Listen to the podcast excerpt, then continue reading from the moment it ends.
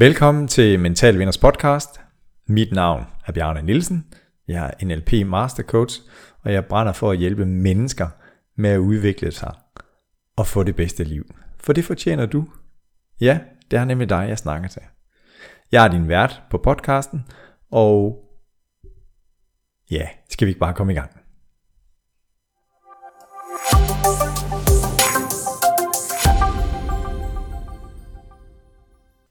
Tak til denne episodes samarbejdspartner, Yonex, Yonex Scandinavia. Yonex er min foretrukne leverandør af sportsudstyr til Ketchersport. Besøg Yonex Scandinavia på Instagram eller Facebook. Her får du historier om verdensklasseatleterne og nye produkter, som kan hjælpe dig til at få endnu bedre præstationer. Tak for at du lytter med podcast-tid og en ny episode af Mental Vinders podcast 1% bedre hver dag skal til at starte. Jeg sidder i Mental Vinderstudiet, og jeg har besøg i dag. Jeg har besøg af, af det, som jeg vil kalde et, et godt menneske. Øh, jeg kender ham personligt, og vi har haft rigtig mange gode oplevelser i, i badminton-regi. Et menneske, som også er resultatorienteret, som er en, der er rigtig god til at tænke muligheder. En, der nyder at have indflydelse, og det kan man se, hvis man kigger på hans CV, hvor han har haft en lang række lederroller i små og større virksomheder i sit erhvervsvirke. Men også det her med at være drevet af det frivillige foreningsliv i Danmark. Han er resultatorienteret, han er ambitiøs, og også optaget af det her med, at vi vil gerne drive tingene som en forretning. Der bruger han blandt andet sit talent inden for strategi og strategisk udvikling. Ja, så kan han også godt ramme fjerbold min gæst i dag, det er Christian Bøje Nielsen. Velkommen til, Christian. Tusind tak. Jeg glæder mig. Det har jeg også. Og øh, det der med badminton, jamen der kan man jo sige, at du har faktisk 20 års jubilæum i år i forhold til at være formand i Gladsaxe Super Badminton Klub. Det er korrekt. Det synes jeg i sig selv øh, fortjener et skulderklap, for det er altså virkelig noget vedholdenhed og den her lyst til at bidrage til, at øh, Foreningen Danmark har det godt. Men det nøjes du jo ikke med, fordi du er jo også på nationalt niveau, så er du jo medlem af hovedbestyrelsen i Badminton Danmark. Ja. Mm. Og de seneste job, nu siger ikke, at du ikke laver noget, men der har du jo været konstitueret direktør i Badminton Danmark siden foråret. Ja. Og nu sidder vi her i dag. Ja, det bliver spændende. Øh, ja, det gør det. Og øh, vi skal snakke omkring det her med at mentalt stærk og have mental styrke og være en mental vinder sådan rent øh, geografisk, hvis der er nogen, der er optaget af, hvor bor du egentlig henne til daglig? Kan du så ikke lige øh, fortælle os lidt om det, og jeg ved, du har sådan en dejlig søn, og en, du deler livet med. Ja. Mm. Jamen, jeg bor faktisk på Indre Nørrebro på Blågårds Plads. Ja. Der er jeg boet siden 96. Jeg har haft to adresser i mit liv. Niels okay. i Søborg og Blågårds Plads, og det har været to adresser på Blågårds Plads i en andelsforening, nummer 8 og nummer 10. Ja. Øh, så der er boet 96, så nu har jeg boet længere tid på Nørrebro, end jeg boet i Søborg. Men øh, jeg er stadig stærkt øh, knyttet øh, til Søborg. Ja. Øh, jeg er selvfølgelig opvokset der, øh, men både min mor bor der stadigvæk. Øh, begge mine øh, brødre bor der. Ja. Eller flyttet tilbage der øh, til. Ja. Så, og så spiller jeg også badminton i Gladsaxe Søborg Badminton Klub. Ja. Og det tager ikke så lang tid at komme fra Nørrebro til, til Søborg. Øh, I gamle dage, da man ikke havde bil, der kørte 250 S, det tog 10 minutter kvarter. Så, øhm, så det var dejligt lidt, så, og ellers er det jo ja, enten i bil eller i cykel, så tager det kvarter 20 minutter. Så det er dejligt tæt på. Ja. Jeg har altid været vant til at transportere mig rundt. Jeg har aldrig gået i Søborg, eller aldrig gået i skole i Søborg. Jeg har gået i Bagsvær, så har jeg gået ind på Østerbro. Ja. Så jeg har altid været vant til at, at transportere mig selv rundt. Ja. Og familiemæssigt? Jamen der har jeg min dejlige kæreste Claudia. Vi har kendt hinanden fra siden vi var unge. Ja. Øh, hun har intet med badminton at gøre. Ja. Øh, og så har vi en dejlig søn, Theodor, på 8 år der er fuld fart på. Øh, spiller fodbold, badminton og svømmer, så det, det er kun dejligt. Øh, prøver også at introducere ham til foreningslivet, og det synes han også er sjovt. Ja. Han elsker det. Ja. Så Super. Det er så er lidt placeret dig, ja. rent geografisk. Og, øh, og den her podcast, det bliver simpelthen øh, det bliver så godt. Og det er jo sådan, at, at nogle af mine gæster, de har så meget på hjerte. Og den min rolle, det er jo at, og, øh, at prøve at bringe os derhen, hvor vi skal ende. Men som vi også snakkede om inden, Christian, vi ved jo ikke, hvor vi ender. Nej, og, og det er jo det, heldigvis. Ja, ja. Men der er i hvert fald helt sikkert, at, at jeg ser frem til at få nogle øh, gode tips, og sikkert også nogle gode historier. Det er i hvert fald sådan, jeg kender dig, at kan jeg huske dengang, og jeg har jo været med til, og alle de her spændende oplevelser, du har oplevet i dit liv. Mm.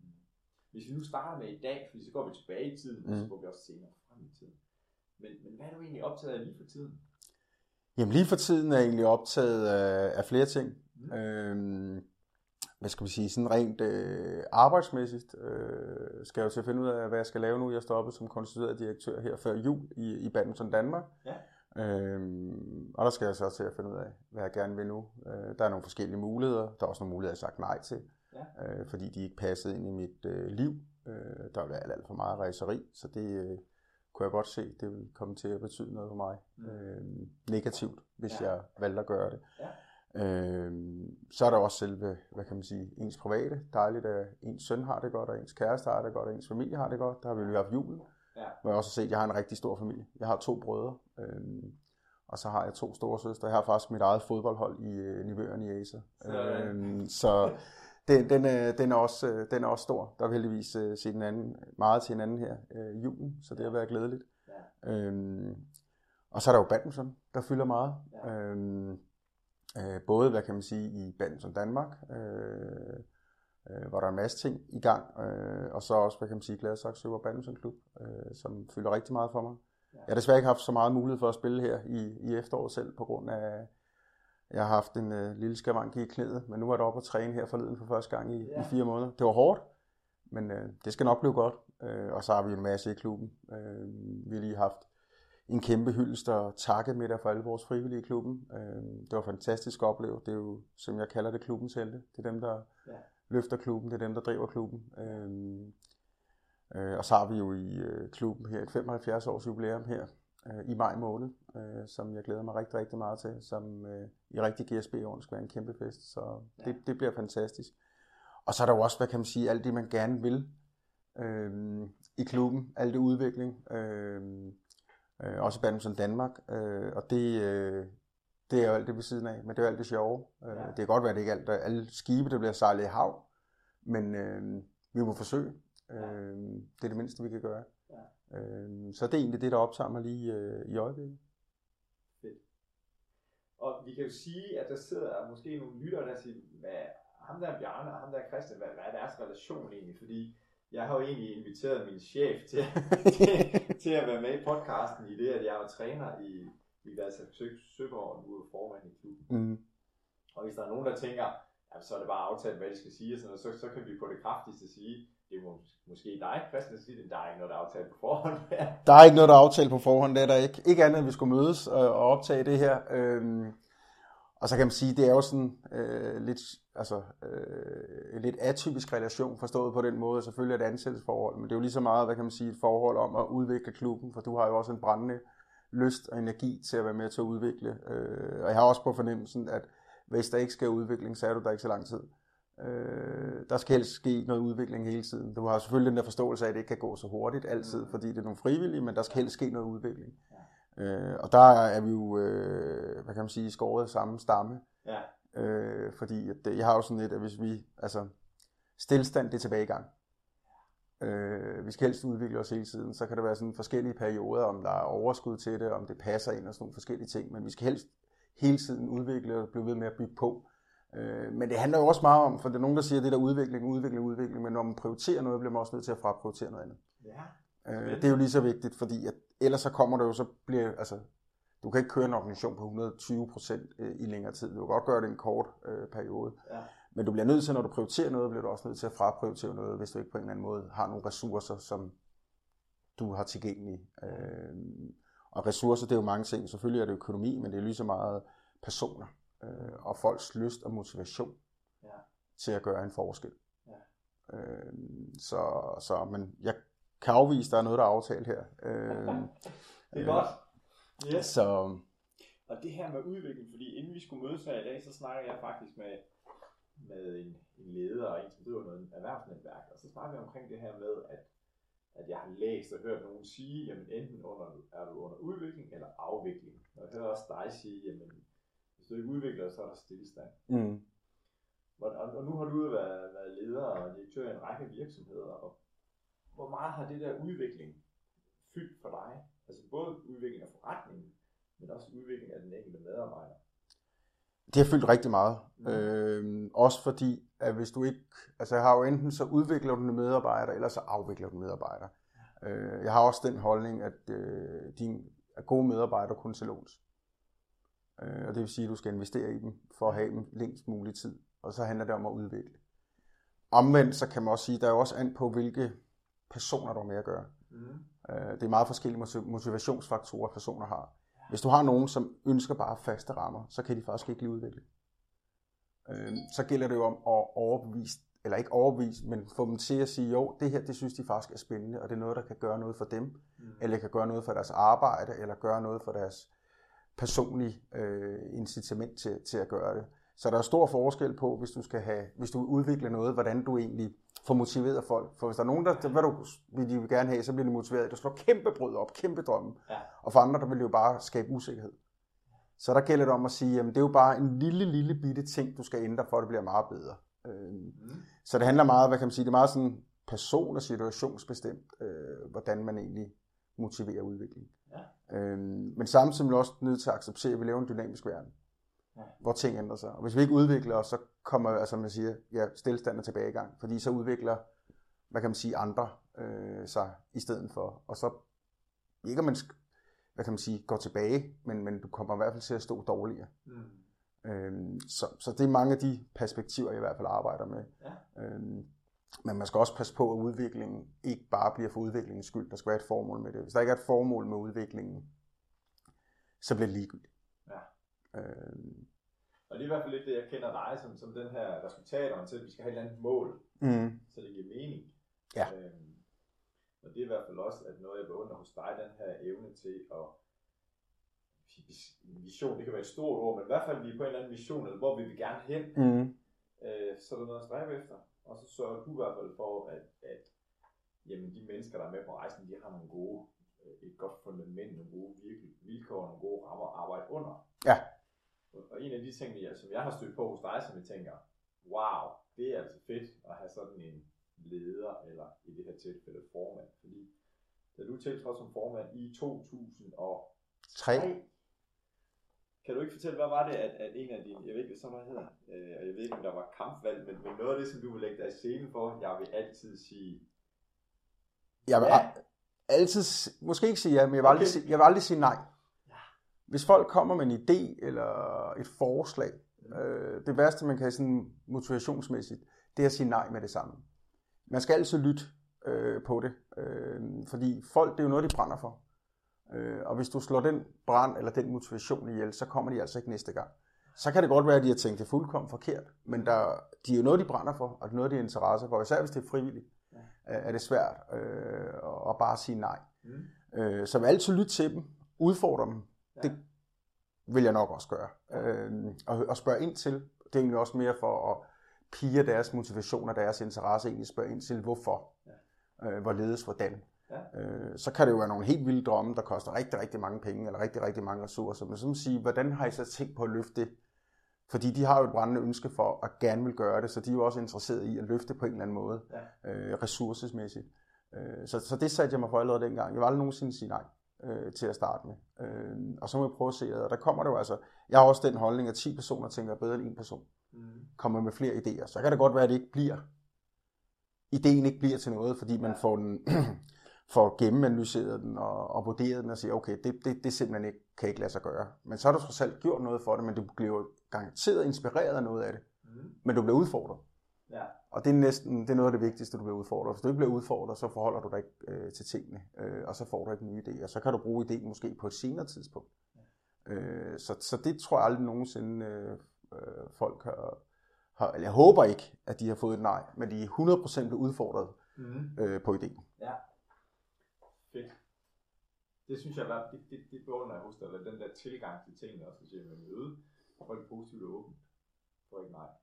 Men også, jeg hører også, der er også nogle krav eller forventninger til, at, at man har gjort sit hjemmearbejde, gjort sig nogle tanker omkring, hvor vi skal hen. Ja, men det er, jo, det er jo også an på nogle gange, når folk kommer med idéer, så kan det være ud fra den indsigt, de har, og den erfaring, de har. Ja. Øh, og det kan være nogle gange for at optimere noget lige for, for dem, eller for en gruppe, eller for en afdeling, eller et eller andet. Ja. Men der gælder det jo om at se på helheden, og så se, er det noget, der er gavnligt for hele organisationen, om det er en klub eller en virksomhed. Ja Øhm, og det er jo der, hvor man skal prøve at udfordre dem på at sige, om de har tænkt den hele vejen rundt.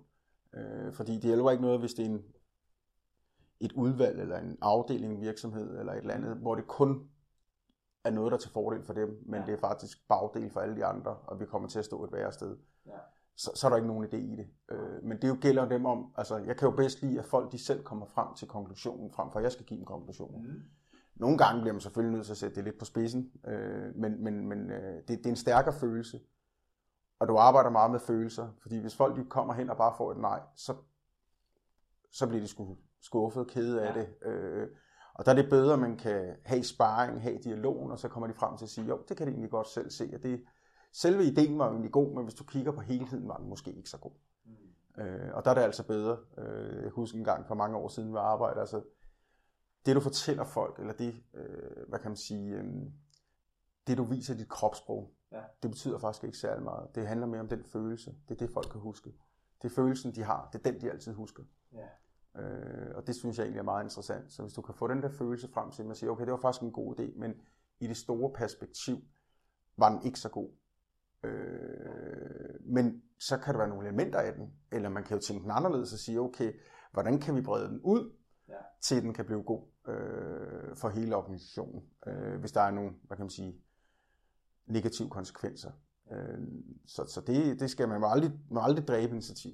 Altså det er det værste, man kan gøre i min optik. Ja. Det er at ødelægge initiativ. Uanset om initiativet er rigtig godt eller mindre godt, øh, så må man aldrig dræbe det. Øh, fordi så kommer de altså ikke næste gang. Og der kan det jo være en genial idé, de kommer med. Ja, rigtigt. Så det gælder altid om at lytte på folk. Der er også en grund til, at vi har to ører og en mund. Jeg prøver at huske det, men øh, det er svært, når man godt kan, kan lide at snakke og, og diskutere. Så. Og netop det her, fordi senere skal vi snakke omkring strategi, og, og jamen, så ruller vi strategien ud, og, og mange virksomheder, som nu har, nu har dem oppe i, i førerbunkerne, eller hvor de nu sidder hen, nu har de udtænkt den her strategi, mm. og så sidder jeg hernede på gulvet, og jeg er min lille gruppe, team på syv, hvad, hvad i verden har de tænkt sig, at de slet ikke spurgt os, altså hvor, hvor jeg synes, at der, der kommer ned på, på jorden med nogle gode tips på det her med, at du har to ører og en mund. Okay, vær rigtig god til at lytte, og det her med, at vi vækker nogle følelser hos folk, og det er det der, de bliver efterladt med. Ja. Det, skal huske det, det synes jeg er rigtig gode tips. Du kan altid, det er let at huske en følelse, mm. end at huske noget, du bare oplevede. Ja. Det er jo godt, at du har haft en fantastisk oplevelse. Det har vi alle sammen haft. Ja. Men det er jo følelsen, du faktisk husker. Ja. Det er ikke selve oplevelsen. Så det, det, om det er sådan en negativ følelse eller en positiv følelse, så er det altid den, du, bliver, det, du vil kunne huske. Ja.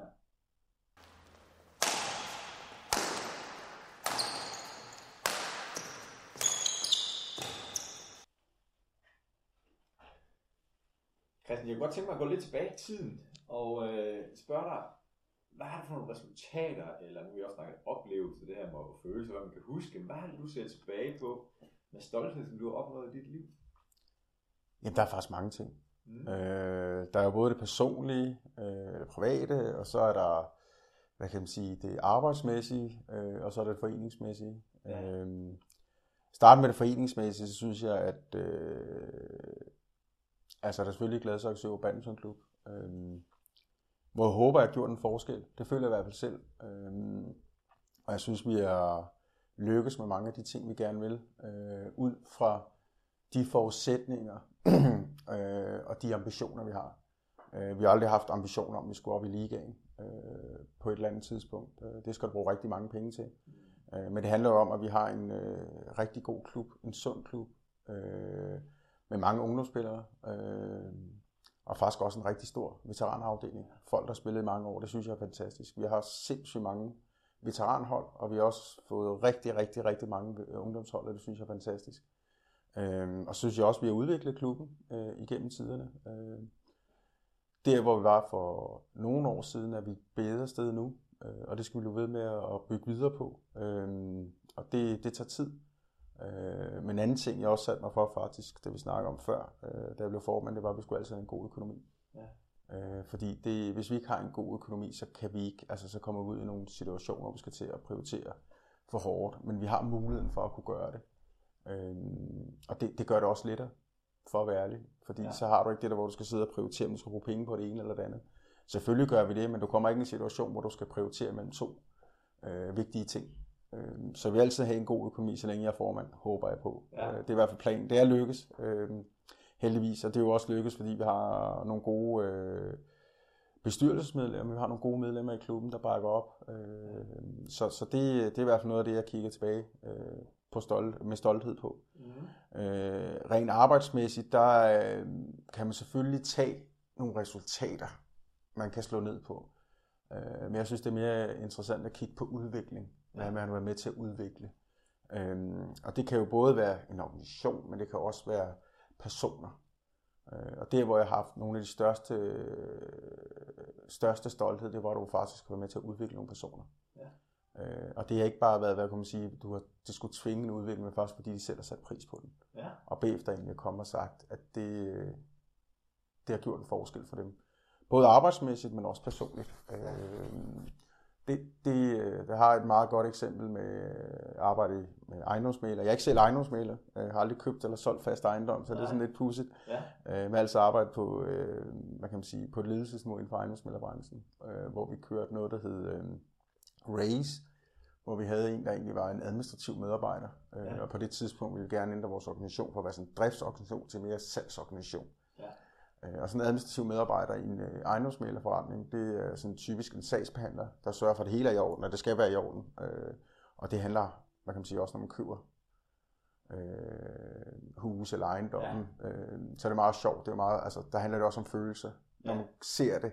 Altså, godt være, at folk de kigger på, de har en masse drømme, og så kommer de ud. Det første hus er aldrig det, de køber, for eksempel. Vel? Det er nogle af de indsigter, man får. Mm. Øh, også de, måske folk er en drømmeverden og kigger på noget, de ikke har råd til at købe, eller altså forskellige ting. Øh, men den her person her, og jeg har brugt øh, hende mange gange, for jeg har faktisk spurgt, om, i, om det er i orden, at jeg bruger det. Ja. Ja. Nu vil jeg ikke nævne hendes navn, men, Nej. men jeg brugte det internt organisationen dengang. Der spurgte jeg nemlig, om, om jeg måtte benytte hende som eksempel, og det måtte jeg godt. Men hun var nemlig en, hvor hun altså, altså bare sad med et rent administrativ. Ja. Men der fik vi først udviklet hende til, at, øh, at hun synes, det var sindssygt sjovt at sælge. Øhm, og hun blev faktisk en rigtig, rigtig dygtig sælger. Og det betød faktisk, at hun efter nogle år faktisk gik ud, og så blev hun faktisk øh, sad og havde med kunde, øh, kunder at gøre, med Ja. at sælge til kunder. Ikke sådan, hvad kan man sige, hardcore salg, men rådgivning og sådan nogle forskellige ting, for det synes hun faktisk var rigtig, rigtig spændende. Og det synes jeg faktisk, det er sådan noget, jeg med stolthed kigger tilbage på og sige, det var fedt, at man var med til at udvikle hende. Det var faktisk ikke mig, der var med til at udvikle hende. Det var faktisk den, der var leder for hende, men jeg havde så sparring med den leder, Ja. og vi fik id- identificeret de, de muligheder, der var. Ja. Øh, og det synes jeg var rigtig, rigtig øh, fedt øh, at opleve. Også især at folk kommer bagefter. Ja. Og man har faktisk gjort en forskel. Ja. Øh, og det er jo også med selve organisationen. Men nu er det typisk organisationer, er det jo lettere at måle på resultater. Mm. Hardcore resultater. Ja. Øh, noget vi det, noget vi det ikke i forhold til at kigge på, hvad kan man sige, måle på de mere bløde værdier.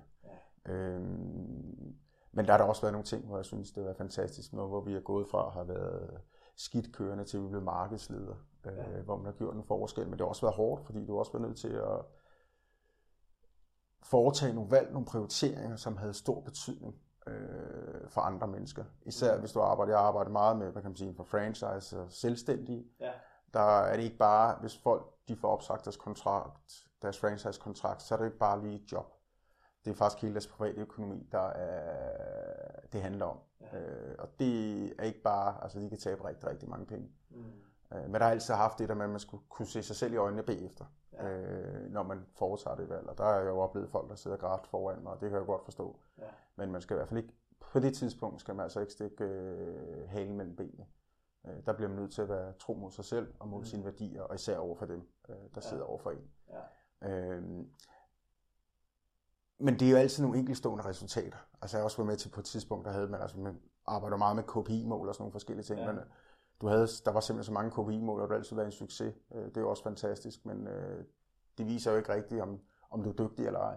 Men til at arbejde med, at man får færre KPI-mål og, og sådan nogle forskellige ting. Men jeg synes, det er mere, jeg synes faktisk, det er mere interessant med selve udviklingen af selve processen end resultatet, fordi hvis udviklingen og processen er god, så er resultaterne der også. Men det er jo den måde, du måler typisk en proces eller en udvikling Ja. på, det er om resultatet er der.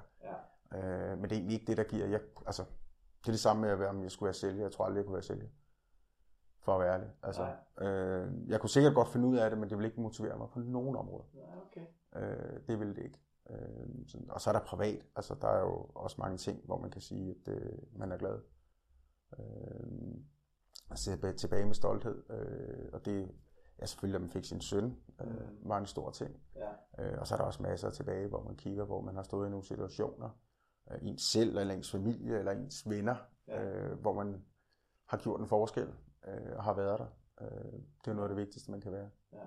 Øh, hjælper i hvert fald ikke noget at stikke halen mellem benene, og ikke være der. Øh, og der er jo altid, og det er der jo i alle personers liv, vil der jo altid være nogle øh, op- og nedture. Mm. Øh, og der, det er jo der, hvor man skal gøre en forskel. Ja. Både opturene, men også nedturene. Ja. Øh, eller ikke nedturene, op udfordringerne. Mm. Om det kan så være dødsfald, skilsmisse, hvad det nu kan være, sygdom. Ja. Så, men det er typisk det er også den der følelse, man får, og det er også det, man husker. Så, så det er sådan hurtigt. Man kan jo sidde og snakke om rigtig, rigtig meget, men øh, Og der har sikkert været mange billeder, der er baseret på din indre videoskærm, hvor du fortæller de her ting, kunne jeg forestille mig, med oplevelser. Ja, yeah, altså, altså noget af det, man kan sige, at der, som jeg altid vender tilbage til, det var også da min søn blev født, fordi han fik en meget hård start på livet. Øh, Ja. Og vi lå rigtig lang tid på hospitalet, og han lå respirator i halvanden måned, og var ude for nogle... Øh, det, var, det var fantastisk, han overlevede og blev til Okay. det menneske i dag. Og det, det er sådan noget, det vil altid være der. Det vil altid huske på. Ja. Øh, også fordi vi havde rigtig lang tid, hvor at vi var fem måneder på hospitalet i alt, ikke også? Øh, Ja. og det, det, det tror jeg aldrig nogensinde, jeg vil glemme, den følelse der. Også da han blev født. Øh, Ja. det, det, det, det, var, det var voldsomt, da blev født. Der var, jeg tror, der var 18 mennesker på fødestuen. Øh, og det havde de så forberedt os på. De var rigtig, rigtig dygtige på, på Rigshospitalet. Ja. Men den følelse der, øh, den, den vil jeg aldrig glemme. Ham, der stod, der var overlæge og stod for, for, for fødslen der, hvor han stod og dirigerede det som en symfoniorkester. Ja. Øhm, og fik status fra alle de der forskellige specialister og så videre over på intensiv neonatal og sådan noget der. Ja. Det, det tror jeg aldrig nogensinde. Den der følelse, jeg kan huske, at jeg sad oppe i min kærestes hoved, Ja. og kunne bare se, hvordan han bare stod og dirigerede det hele, og der bare var styr på det. Ja. Øh, det, det, den følelse tror jeg nogensinde vil glemme. Det var, det var virkelig imponerende også, men ved, han blev født tre måneder for tidligt, og, Ja. og sådan nogle forskellige ting, så han var meget, meget lille, han vejede under et kilo, da han blev født. Øh, men den der, hvor det, det var sådan hele det der, hvad kan man sige, system eller Ja. regime, der bare fungerede fuldkommen perfekt. Ja. Øh, det, det, det var imponerende. Den følelse tror jeg aldrig nogensinde vil glemme. Ja. Jeg kan bare huske, at jeg sad deroppe og kiggede ned Ja. øh, øh, på ham, der bare stod og dirigerede et, ja, et symfoniorkester. ja. Alt skulle bare fungere, ikke Og han var en god leder. Det må man sige. Ja, det, Øh, og så var han faktisk også en, øh, en troværdig leder, fordi Ja. han valgte faktisk på et tidspunkt, han, øh, altså jeg har kæmpe respekt for ham. Øh, han kom ind øh, og ville forestå den fødsel, øh, det havde han givet besked om, og det var født halv syv om morgenen, og han var der klokken fem eller et eller andet. Ja. Øh, og så gik jeg over for at hente nogle ting over på, på, på øh, fødeafdelingen, vi lå over på neonatalafdelingen ja. klokken kvart over otte om aftenen eller sådan noget, og der var han der stadigvæk. Øh, Okay. og kom over og sagde tillykke, og så fik vi efterfølgende at vide, at det var faktisk hans fødselsdag. Der har han altså været der fra klokken ja, 5 om morgenen til klokken 8 om aftenen. Ja. Og efterfølgende, da der kom besparelser øh, på, på sygehusvæsenet og på, på fødeafdelingen på Rigshospitalet, der valgte han faktisk at sige op, fordi han ikke længere kunne stå inden for det. Ja. Så det er jo sådan også lidt troværdigt. Så kan man være enig eller uenig med ham, men han er i hvert fald troværdig over for sig selv og står ved sine holdninger. Ja. Øh, så det er nogle af de sådan rent personlige, hvor jeg synes, det der, hvor han stod og dirigerede det symfoniorkester, det vil altid stå stærkt i min erindring. Det tror jeg på dig. Godt, Theodor, han er på toppen i dag. Mm. Mm. Og klar med online. Ja. Mm. Hvordan i forhold til det her med ledelse, fordi, hvordan kom du ind i det? Fordi du har jo næsten været leder, nu siger jeg ikke hele dit liv, men... Øh, Jamen, det, øh, det er faktisk, det var rent tilfælde. mm. Øh, da jeg gik ud af gymnasiet, så um, havde jeg aftalt med en af mine øh, gode venner, at vi øh, skulle ud og rejse. Ja. Og så skulle vi arbejde et øh, halvt år eller et år, og så tage ud og rejse sammen. Ja. Og så på det tidspunkt i gymnasiet, der arbejdede jeg på, øh, som sådan øh, aften øh, vagt i Christianshavns Video. Ja. Og så fik jeg et job deroppe i Christianshavns Video i Søborg, hvor jeg boede, øh, hvor jeg så fik den.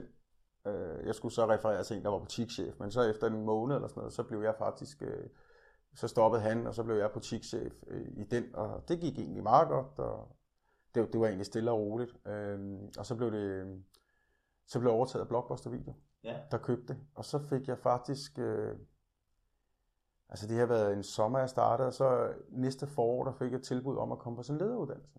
Okay. Øh, samtidig med, at man arbejder, sådan noget akademiøkonom. Og det valgte jeg faktisk at gøre. Øh, Jeg synes, det var sindssygt spændende. Jeg havde sådan en god snak med Johan, og han kunne jo godt forstå det. Vi skulle ellers ud og rejse sammen og sådan noget. Han tog heldigvis ud at rejse alene. Ja.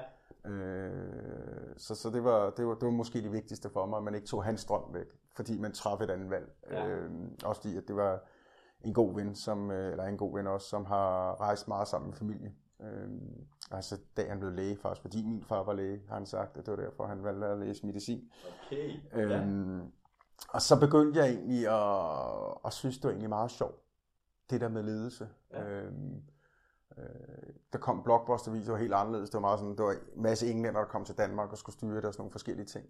Og så fandt jeg ud af det, der var en masse konkurrencer med mere salg og sådan nogle forskellige ting. Og det er jo fint, og man kan godt selv stå og lave mere salg.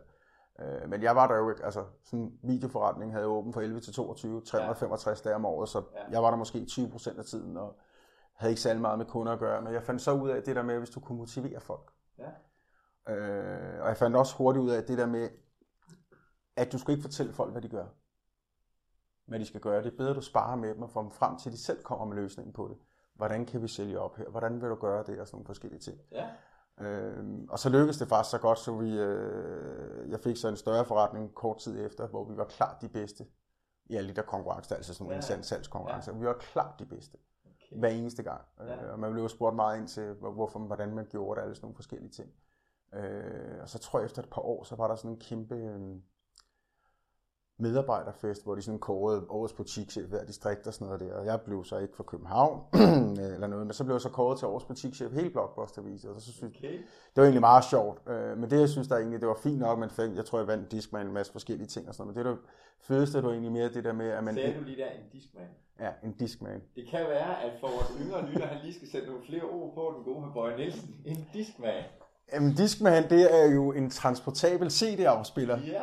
Øh, Jeg ved ikke, hvor mange der kender CD i dag, ja. men det var jo stort. Men øh, en transportabel, sådan en transportabel Discman, altså CD-afspiller, det var, det, var, det var fantastisk. Så det med. Og så en masse andre ting. Jeg kan faktisk Ja. ikke huske, hvad de andre ting er. Ja. Øhm, men øh, det var egentlig ikke så meget det, at vandt den der øh, årets butikschef, men det var med det der med, hvad kan man sige, motivationen for det. Og det var man netop var god til at gøre en forskel. Og vi var jo på sådan en rejse med, at kom fra, det bare var faktisk kun videoudlejning til, der var jo sodavand, slik, alt det der mere salg, man kunne tjene penge på. Og det var der, hvor man så gjorde det. Ja. Og det var faktisk der, hvor jeg faldt ud af, at det var altså interessant at arbejde med mennesker. Øh, og man kunne gøre en forskel og få dem til at hvad kan man sige, arbejde øh, i et fællesskab, men også få dem til at præstere øh, og få dem motiveret. Og det var ikke bare ved at sige, nu skal du gøre det og det og det. Nej, det var mere, altså hvis du arbejder med dem, så det tager længere tid. Det er en større investering, Mm. men resultatet er så mange gange større. Øh, så det er sådan lidt et hjul, man skal i gang med, men når du så ruller, så ruller det bare Så ruller den. så ruller det. Øh, og så får du også folk ind at tænke på det. Der kom folk med en masse af gode idéer. Ja. Så det var egentlig det, der var, det var egentlig min indgang til at arbejde med ledelse. Og det var egentlig meget med rigtig mange deltidsmedarbejdere. Der er det altid sværere, end hvis det er nogen, du ser, hvad kan man sige, fast 37 timer om ugen. Ja. Øhm, Ja. øh, så det galt jo også om, at man ikke skulle bare komme med det store arsenal, men ligesom bygge det op i etapper.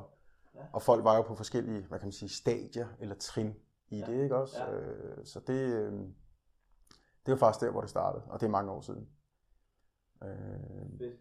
så, så det var egentlig indgangsvinkel. Og altså med det, du fortæller allerede nu der, der har du også givet nogle gode tips, hvis man er leder eller også ny leder. Og, og jeg tror, Asger Aumund har sagt, hvis du gerne vil have succes som leder, så skal du sørge for, at dine medarbejdere oplever succes. Mm. Og jeg hører også dig sige, at jamen, jo mere, at, at den enkelte medarbejder føler ejerskab, hvis det er det ord, der giver mening for Ja. dig, jo mere motiveret er de, jo hurtigere løber de. Ja. Også fordi, så synes jeg også, det er sjovt. Ja. Altså, du vil aldrig, hvis du fik at vide, når du mødte på arbejde, du skal de der 10 forskellige ting, så bliver det jo bare noget, hvor du sådan dosmo selv, hvor du kan krydse af, i stedet for at du møder ind, og så gør du det, fordi du synes, det er sjovt, og du gør en forskel. Ja. Øh, Så er det bedre, at det kommer om ryggraden, når de gør det automatisk, så er der meget mere overskud til at kunne arbejde videre. Ja. Øh, I stedet for, at det bare bliver gråt og kedeligt. Ja.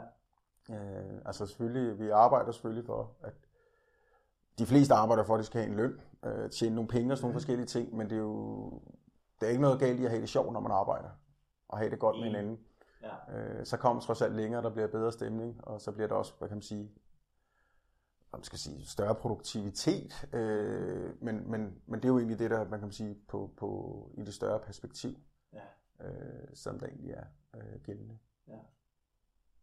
Så Blockbuster, der var det din første, der trådte du din første ledertræning, hvis man kan sige det, eller Ja. din første ledersko. Ja. Fordi det her med, med strategi og, og en vi lægger strategien, udarbejder strategien, og så eksekverer vi på den, eller udfører den. Ja. Kan du ikke, fordi det har du gjort flere gange, og flere forskellige organisationer, kan du ikke uh, tage os med i, hvad, hvad er vigtigt, hvis man gerne vil være en, en god strategisk leder, eller udvikle organisationer, og dermed også medarbejdere? Jamen altså, for det første og det fremmeste er det vigtigt at have en, en strategi. Mm-hmm. Men min holdning er, at en strategi, den skal ikke være for kompleks. Ja. Altså, den skal være forholdsvis lige til, og så skal det vigtigste, og det er det allervigtigste for mig, det er den operationel. Mm-hmm. Det er fint, du kan beskrive en masse strategisk, men hvis du ikke kan oversætte det ned, hvad kan man sige, på, hvis vi taler sådan en høj, uh, handelshøjskolesnak, på, på det taktiske og det operationelle niveau, så er den ligegyldig. Fordi så har du ikke hele organisationen med medarbejdere. Øh, og sige, at hvis vi har besluttet strategisk, hvad skal der så til på det taktiske niveau? Mm-hmm. Altså hvordan vi, hvad kan man sige, overordnet kommer til at arbejde med det, og hvad på det operationelle niveau, og vi sådan, hvad kan man sige, virkelig har det i hånden at arbejde med. Så er det egentlig ligegyldigt. Så kan vi have alle mulige hensigtserklæringer, og vi vil det og det og det. Men hvis du ikke kan oversætte det til medarbejderne øh, i organisationen, så er det ligegyldigt. Mm. Og så bliver det også svært for medarbejderne at tage ejerskab på strategien. Ja. Og hvis de ikke tager ejerskab på strategien, så vil vi også, så er jeg næsten sikker på, at alle ved, så hvad, hvad sker der så? Altså man skal have en strategi ud at leve Mm-hmm. i hele organisationen. Du må Ja. også godt, hvis du kan få den ud til omverdenen, øh, hvis du har et større formål, så vil det være helt fantastisk. Ja. Men, men det skal jo have den til at leve i organisationen, og folk skal ligesom tage ejerskab på den. Og det er derfor, i min optik, den skal være operationel. Og hvis du arbejder typisk, hvis du arbejder i salgsorganisationer, så handler det om, at du egentlig kan oversætte den til, hvad skal der til, for at vi kan opfylde vores strategi. Og det vil sige, at når du så kommer helt ned til dem, der skal sælge, jamen hvad skal de sælge? Mm. Det er fint nok, og der kan du altid sætte antal på og sige, du skal sælge det og det og det. Men hvordan opnår jeg det? Hvilke handlinger Ja. skal der til for at opnå det? Ja. Øhm, øh, det, det er jo lige så vigtigt, fordi hvis du skal til at sige, hvis du skal sælge 100 stykker om året, så ved du nogenlunde, hvad din salgsprocent er, eller sådan noget, så kan du faktisk kigge på, hvad skal du gøre. Ja. Og det er jo det, du skal til at kigge på. Og det, der er typisk er gældende, det er jo adfærd. Og det er rigtig, rigtig svært at ændre adfærd, hvis folk de er i deres, hvad kan man sige, det har vi altid gjort. Mm. Så det handler meget om adfærd, og hvis du ændrer adfærd, det bliver du typisk nødt til, fordi du kan jo godt sælge 10% mere ved at gøre 10% flere handlinger. Problemet er bare, typisk det er jo, at de har ikke, de har ikke ressourcerne til det. Så kører de på 110%. Ja. Det kan du også godt i et stykke tid, men ellers så brænder de ud, og de synes ikke, det er sjovt. Nej. Så det er også det der med at komme ind og sige, okay, hvad skal vi prioritere, hvad skal vi fra- fraprioritere? Mm. Hvad skal vi gøre, hvad skal vi ikke gøre? Det kan også være noget med, hvad kan man sige, noget, der er vigtigt for virksomheden. Det kan være kundetilfredshed. Øh, det kan være, hvordan vi bliver omfattet, øh, opfattet af omverdenen, alle sådan nogle forskellige ting. Øh, så det skal du også ind og kigge på. Hvordan vil vi sælge? Skal det være hardcore salg, eller skal det være øh, være mere følelsesmæssigt øh, baseret salg, øh, Ja. eller relationssalg, øh, kan man måske bedre øh, oversætte det til. Ja. Så det her handler om den der, hvad kan man sige, altså jeg plejer at kalde det strategieksekvering. Hvordan eksekverer vi på vores strategi? Ja. Øh, og så en strategi, hvordan man laver den, det kan jo være på mange forskellige måder. Om du er en stor virksomhed, hvor du har alle mulige McKinsey-konsulenter, jeg ved ikke hvad inde, eller det er en, du arbejder med øh, selv i virksomheden. Ja. Øh, men, men det, der er det vigtigste med en strategi, selvfølgelig at man beslutter en strategi, men det er egentlig, du får eksekveret på den. For hvis du ikke er eksekveret på den, så er det ligegyldig strategi. Mm. Og det er den der strategieksekvering, jeg synes, der er rigtig, rigtig interessant at arbejde med. Øh, for det er der, hvor du kan sige, at man kan få hvad kan man sige, vores formål, så vores motivation omsat i hele organisationen. Ja. Øh, så det er egentlig det, og det kan man så gøre på mange forskellige måder, an på om hvilken type virksomhed det er, og hvilken struktur den har, øh, og sådan nogle forskellige ting. Ja. Øh, og der synes jeg, det var tidligere arbejde med noget, der hed RACE, som var sindssygt spændende, Ja. som var ja, egentlig strategieksekvering, men nede, øh, jeg havde engang en chef, øh, der arbejdede noget, der Sport Danmark, dem der havde Sportsmaster, og sagde, det er fint nok med det der handelshøjskole, men vi skal ned i Jysk Harehøjde. Ja. Øh, og det synes jeg var, Jørgen, der, det var fantastisk, øh, Ja. fantastisk øh, måde at sige det på, fordi Ja. ja. det, vi behøver ikke at snakke i alle de der fantastiske termer, men vi skal have det ud at leve. Øh, og, og få ned i Jysk Harehøjde, det er også lige for oversat det. Men det, der handler om at race, det var jo også, at vi skulle gå fra at være sådan en driftsorganisation til en salgsorganisation og sige, okay, hvad er det, der skal til? Hvad er det, der skaber vores salg? Ja. Men det, der var rigtig spændende, det var egentlig at sige, det, der var motivation, det er egentlig, at vi startede en drømmeverden, hvor vi havde alle, altså øh, alle dem, der havde øh, en, en ejendomsmældeforretning. Ja. Hvad skulle de til? Så kiggede vi på og sige, okay, hvad er det, vi gerne vil? Hvad vil vi gerne sælge næste år af boliger? Det er noget, der er meget vigtigt. Mm. For at sælge det antal boliger, så skal du så ind og kigge på, så skal der et vis antal boliger til salg. du ved nogenlunde salgsprocent af de boliger, du så salg. Det vil sige, hvis du nu for eksempel du skulle sælge 100 boliger, så skulle der 120 eller 130 boliger til salg, Ja. for at kunne sælge 100 boliger. Ja. Hvad skal der til for, fordi det er 120-30 boliger til salg? Jamen, der skal det, hvor, hvor får vi dem fra? Er det via noget markedsføring? Er det via samarbejdspartner? Alle de der forskellige ting. Ja. Og det var hele den der Samsung, men det var sådan en lang række, men du fik mål i den her drømmeverden, fordi så fik du dem alle sammen til at sige, okay, nu har vi sat de her mål sammen, Mm. så sætter vi mål på enkelte medarbejdere. Nu kan man sige, at ejendomsmælderbranchen er meget atypisk ved, at det er jo meget sådan selvstændigt, øh, også fordi de kører mange af dem på provision. Ja. Øhm, men så når du har lavet den drømmeverden, nu skal bare sige, at drømmen det var 100, øh, Ja. og, og, det, og det var mange, hvis de måske kun solgte 50 sidste år for eksempel, ikke også? Ja. Men så når du så begynder at sidde med de enkelte, så skulle de i hvert fald, mange vil lige så sælge. Ja. Og endte det jo så faktisk med, når de fem sælger, de vil faktisk sælge 30 hver. Ja. Øh, det vil sige, nu var det 150 og ikke 100. Ja. Og så skal du så kigge på, og det er jo fint nok at sætte mål, men så er det, du skal kigge på, hvad skal jeg gøre handlinger for at nå det? Ja. Hvor mange kundekontakter, hvor mange det ene og det andet skal der til for at gøre det. Mm. Og så havde du faktisk simpelthen hardcore øh, opfølgning med eneste uge. Ja. Øhm, og jeg var, vi kørte sådan øh, et, et projekt for at se, om øh, hvordan det gik. Og det, altså, jeg vil sige, det er nogle af de vildeste resultater, der nogensinde er med til at skabe. Ja. Øhm, og det var egentlig ikke mig, der kørte processen. Jeg kørte den overordnet, men jeg var med ude. Havde sådan en dag eller to dage om ugen, hvor jeg var ude i forretningerne, simpelthen for at være med til den der proces der. Så havde jeg med den, der var leder, Ja. havde jeg først en team sessions med hende, ligesom for at høre, hvordan vil han gribe det her an, og hvad skulle han være opmærksom på, og sådan nogle forskellige ting. Ja. Og så havde vi sådan en der session sammen med alle medarbejderne, hvor jeg typisk ikke sagde noget, Mm. eller meget, meget lidt, fordi det var ham, der var leder. Det var ikke mig, der var deres leder. Ja. Og det er vigtigt at huske det, Ja. øh, men ikke bare kommer ind og tager lederskab, og så smutter igen, kun er der kort tid, og så væk igen. Ja. Øh, og så bagefter havde jeg så en, en team, hvor vi sådan fik, øh, fik ration, efterrationaliseret, hvordan det var gået, hvad gjort anderledes, og sådan nogle forskellige Okay. ting, Ja. hvor der havde hele den der sparring og, og udvikling i det. Og der, altså jeg vil sige, der var altså nogen, der bare rykkede fuldkommen sindssygt, som det var, altså det, det var virkelig imponerende at opleve. Ja. Øh, men det er også en krævende proces, øh, sindssygt spændende. Ja. Øh, men, men det lærte jeg rigtig, rigtig meget af. Øh, også fordi der noget af det gik helt fantastisk, og jeg kan bedst lide at være ærlig, der var også noget, der gik mindre godt. Ja. Øh, men, men det lærer man også af. Ja. Øh, og man skal ikke være bange for at fejle. Nej. Øh, hvis du er det, så, så, så er det fordi, du ikke gør det øh, nok. Mm. Mhm. Men selvfølgelig skal man lære sin fejl. Ja. Øh, men hvis man ikke er risikovillig, og det er ikke, jeg mener med risikovillig med, at man skal sætte en masse penge på rød eller, øh, eller sort, eller hvad det nu skal være, ja. men, men man bliver også nødt til at prøve noget for at finde ud af, hvordan det virker. Ja. Øhm, så det, øh, det, det, det der, men det der eksekvering af strategien, det, det er det, jeg synes, der er rigtig, rigtig Det spændende. er det, der driver dig. Ja. Men på hvilket tidspunkt laver vi målet? Fordi at, at hvis vi skal lave en strategi, så skal vi også have et mål, eller hvad? Og hvordan er det for dig, når du er sådan meget proces, man putter i en kasse, men putter label på dig? Jamen, jeg har jo sådan lidt, altså det er, jo, det er jo fint, man kan jo godt sætte nogle mål, Mhm. når man laver strategi. Ja. Vi skal være markedsleder, for eksempel. Eller vi skal være nummer to eller tre, eller eller andet. Eller vi skal have en eller anden positiv udvikling. Men så skal du have gjort, hvad kan man sige, arbejde, når du kommer ned på det taktiske, operationelle niveau, så skal du have sat, hvad er målene der? Mm. Men der har jo lidt den holdning, jeg kan jo godt sætte mål for folk, men tager de ejerskab på dem? Ja. Det er jeg ikke sikker på. Nej. Så vil jeg egentlig hellere have en dialog, en sparring, Mm. en coaching med de pågældende. Ja. Og så de sætter deres mål. For hvis de selv sætter deres mål, så tager de ejerskab på dem, og så skal de fandme vise, at de godt kan. Ja. Og det gør selvfølgelig, at processen er, med, er lidt længere og lidt mere kompliceret, men hvis folk de selv har sat et mål, så har de også ejerskab på det. Ja. Og så kan du så udfordre dem på det mål. Det vil jeg altid gøre. Mm. Og nogle af dem har også spurgt, hvad, jeg skal sælge dobbelt så meget? Nej. Men hvad er det, der forhindrer dig i at sælge dobbelt så meget? Ja. Og så har man så dialogen omkring det, så bliver det ikke målet, eller antallet, der bliver i fokus, men det bliver, hvad skal jeg gøre for at nå målet? Mm. Og det er egentlig det, jeg synes, der er interessant. Ja. Øhm, og, og, og det er egentlig der, hvor jeg synes, at man, øh, at man gør en forskel.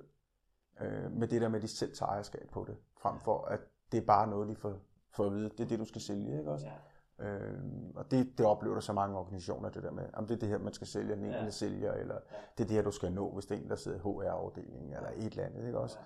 Det er det samme med, hvis du arbejder med, med kan man sige, med medarbejdere. Øh, og især hvis du arbejder i større organisationer, hvad er medarbejder gennemgangen, og hvor mange medarbejdere stopper i løbet af et år. Det er rigtig, rigtig dyrt i organisationer. Jeg husker, Ja. ja. arbejde i Blockbuster Video, havde vi på et tidspunkt et stort problem med, med butikschefer, der stoppede, og det var rigtig dyrt. Vi kunne se, at hver gang vi mistede en butikschef, Ja.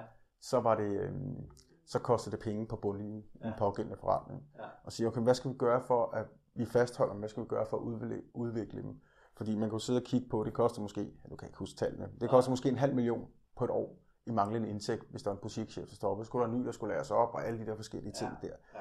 Så kig på, hvad, hvad kan vi gøre for at fastholde dem? Ja. Der er selvfølgelig noget, sådan noget fastholdelse, løn, men hvad er der andre ting, der kan gøre øh, for at motivere dem? Ja. Fordi løn er bare et vedligeholdelsesparameter, Ja, øh, hvor der er andre ting, der gør, at de bliver motiveret i det. Ja. Øh, så, så det er egentlig det, jeg synes, der, der er rigtig interessant at kigge, hvad kan man sige, større perspektiv, men det vil altid være, om du, altså om du, om du bliver en succes eller ikke bliver en succes. Ja. Øh. Så det her med at fastholde medarbejderne og, og, og give dem gode vilkår og ejerskab er noget af det, jeg hører i hvert fald, at, at det er det, der har været med til at... Jamen, ja, men altså, jo, altså det er jo sjovt med sådan nok snart fastholdelse. Jeg har sådan lidt, som jeg også sagde til at, øh, til at starte med det der, jamen du har gode medarbejdere, du kun til låns. Ja. Så du skal udvikle dem. Ja. Øhm, og jeg vil hellere have, at du udvikler medarbejdere, bliver der i stedet for at fastholde dem. Fastholde, det lyder mere sådan, hvad kan man sige, wording af det, sådan, du gør lige det, der er nødvendigt for, at de bliver. Men de er måske ikke specielt motiveret, indsætter noget, der er bedre et andet sted. Og typisk er græsset jo grønnere på den anden side øh, af vejen. Så hellere kigge på at sige, okay, hvad skal der gøre for at udvikle dem? Hvad skal der gøre for at motivere dem? Øh, det synes jeg er mere interessant. Også fordi folk de er forskellige. Der er nogen, der vil have faste rammer, så er der nogen, hvor der hele tiden skal ske noget. Og det er jo det, du skal prøve at gøre. Så det bliver også, ofte, altså, det bliver også situationsbestemt, øh, afhængig af personen, du har med at gøre, eller Ja. medarbejderen har med at gøre. Ja. Så, så det, det er det der med udvikling i det. Øh, Ja. Uanset om det er udvikling af organisationen, eller udvikling af, af en medarbejder. Ja. Øh, det kan også være i en kundeperspektiv, du udvikler en kunde Mm. øh, på samme måde, ikke også? Ja. Øh, det er så bare en anden, hvad kan man sige, en, en anden form for at gøre, at gøre det på, ikke også? Ja. Men, øh, men det er det, jeg synes, det, det er der, hvor jeg får ild i øjnene. Fedt. Boy, vi kan jo ikke komme ud om det. Der er jo et spørgsmål, der hedder i podcasten her. Hvad synes du, der kendetegner mentale vinder? Altså en, der er mentalt stærk. Så det spørgsmål, det stiller jeg nu. Ja, Jeg er spændt på at høre, hvordan du ser det. Her slutter første del af den spændende samtale.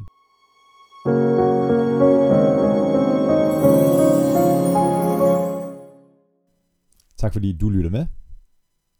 Og brænder du for badminton, og der er en masse af dine venner, der også brænder for badminton, så synes jeg, du skal dele den her podcast med dem, så vi alle sammen kan være med til at gøre badminton endnu mere udbredt og få endnu flere oplevelser. Og få endnu flere fede, fantastiske oplevelser med lejen med den lille fjerbold. Tak for at du lytter med. Vi høres ved i næste uge. Tak til denne episodes samarbejdspartner, Yonex, Yonex Scandinavia. Yonex er min foretrukne leverandør af sportsudstyr til Ketchersport. Besøg Yonex Scandinavia på Instagram eller Facebook. Her får du historier om verdensklasseatleterne og nye produkter, som kan hjælpe dig til at få endnu bedre præstationer.